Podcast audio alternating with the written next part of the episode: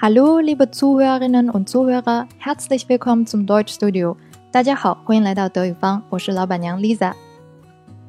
上期节目呢，我们见识了德语名词从单数变成复数能有多么的放飞自我。今天我们来看一下德语名词在句子里面又能搞出什么花样来。德语名词花式任性的最后一招，你准备好接招了吗？我们都知道，有人的地方就有政治，单词多的地方也少不了论资排辈儿。这种现象呢，其实很多语言都有了。就拿我们熟悉的英语来说吧，同一个单词，因为在句子中的地位不同，长相也要跟着变。I love you, you love me，这两句大家非常熟悉的经典狗粮中都有我，但第一句话当中的我做主语，所以用我的主格形式 I；第二句中的我做宾语。所以用我的宾格形式 me。德语名词的任性之处就在于，它不仅要分主格和宾格，宾格里面还要再细分出两种。除此之外呢，还有一种我现在跟大家一句两句也解释不清楚的格，这加在一块儿一共就是四种格。也就是说，同一个德语名词能以四种不同的身份在句子当中登场。为了体现逼格，他们的每种身份都有自己的德语名字，分别是。Nominative、Genitive、Dative 和 Accusative，德语圈的人把他们的这四种身份简称为“一二三四格”。排行老大的一格 Nominative 在句子中通常做主语，对应英文的主格；而英文的宾格对应的是德语的三格和四格，也就是 Dativ 和 Accusative，在句子当中分别做三格宾语和四格宾语。至于这俩有什么区别，我稍后会讲。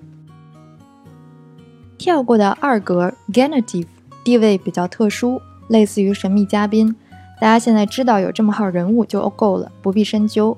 现阶段的重点呢，就是跟一三四格搞好关系。接下来我们就通过九句话对名词的这三种身份一探究竟。又到了一年一度朋友圈摄影大赛的季节，各路好友狂晒各种度假风光照。这让我忍不住想起以前在欧洲穷游的日子。我以前出去玩最常坐的就是 der Fernbus，bus 好理解，巴士 fan 是远的意思，fan bus 合起来就是长途大巴。我爱坐 fan bus，单纯是因为它实在是太便宜了。海德堡到法兰克福只要五欧，去米兰和布拉格也分别只花了我不到三十欧。现在大家在德国看到的绿色的 Flixbus。其实是当年绿色的 My Fanbus 和蓝色的 Flixbus 合并后的 logo。当初他们两家抢占市场时的火爆场面，堪比滴滴大战优步。说这么多呢，是为了让大家记住一句话，就是 Der Fanbus ist sehr billig，也就是 The long distance bus is very cheap，长途大巴非常的便宜。除了 Der Fanbus，周末我也爱坐火车到海德堡周边的小城去溜达溜达。因为有学生票，所以坐很多公共交通都免费。德铁叫 Deutsche Bahn，那各种各样的火车，也就是各种各样的 Bahn。像我这么爱占小便宜的，基本上能免费坐的 Bahn 我都坐过一遍。相比 Fernbus，De Bahn 火车的舒适度肯定更好一些。需要大家记住的第二句话叫做：“De Bahn ist ziemlich angenehm，也就是 The train is pretty comfortable。火车还是比较的舒适的。还记得飞机怎么说吗？嗯，das Flugzeug。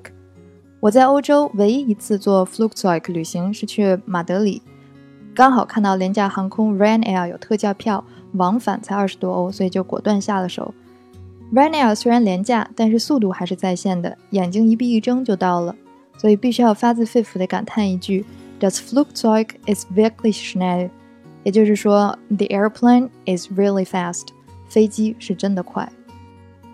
好了，我们回过头看一下刚刚讲过的三个句子：Der Fernbus ist sehr günstig，die Bahn ist ziemlich angenehm，das Flugzeug ist wirklich schnell。这三句话当中，名词刚好都做主语，所以是以一格的身份登场的。那当一格的好处呢，就是可以本色出演。我们在字典当中看到的阳性名词 der Fernbus 在句子当中还是 der Fernbus，阴性名词 d e b a n 还是 d e b a n 中性名词 das Flugzeug 还是 das Flugzeug。而这样的待遇，名词的三格和四格就没有了。在讲三格和四格区别之前，我想请大家看一下下面这两句英文中的 me 是否有什么区别。第一句，Let me go。第二句，Come with me。那看不出区别的，我只能说你是正常人；看出区别了，我想说你真是太适合学德语了，因为德国人非得认为这两个 me 是不一样的。我猜呢，是因为一个是在动词后面，一个是在介词后面，于是乎好端端的 me 到了德语就被强拆成了四格的 mich 和三格的 mir。综上所述呢，一个德语名词以哪一种身份现身，和它在句子当中的地位紧密相关。它们之间的纠葛全在下面这张表里了。根据我的经验，当一个德语名词做主语的时候，肯定以一格形式出现；而当它做宾语的时候，就要分情况讨论了。如果这个德语名词跟在一个动词的后面，那八成的机会是以四格的形式出现。如果它跟在一个介词后面，有六七成的机会是以三格形式出现的。我们之前见过的 der、die、das，其实只是名词的一款造型而已。当它们做四格宾语时，就变成了 den、die、das；做三格宾语时，就变成了 dem、der、dem。这里边变化最频繁的就属阳性名词了。而阴性和中性名词的四格和一格是一样的，只有三格才发生变化。要提醒大家注意的是呢，如果你在句子当中看到一个阴性的名词前面是 der，千万不要慌，这并不代表它从女的变成男的了。前面的 d 变成了 der，仅仅说明它在句子当中的地位发生了变化，并没有本质上的区别。捋清了这些关系，我们接着来看例句。出去玩坐什么交通工具？英文的说法是 take blah blah blah。比如说坐火车就是 take the train。那 take 对应的德语是 nehmen，后面接四格的宾语。上面的图表告诉我们，阳性名词的四格用 den 来表示，阴性和中性名词还是用 d 和 das 来表示。所以我乘大巴的德语就是 ich nehme den Fernbus。我乘火车就是 ich nehme die Bahn，我乘飞机就是 ich nehme das Flugzeug。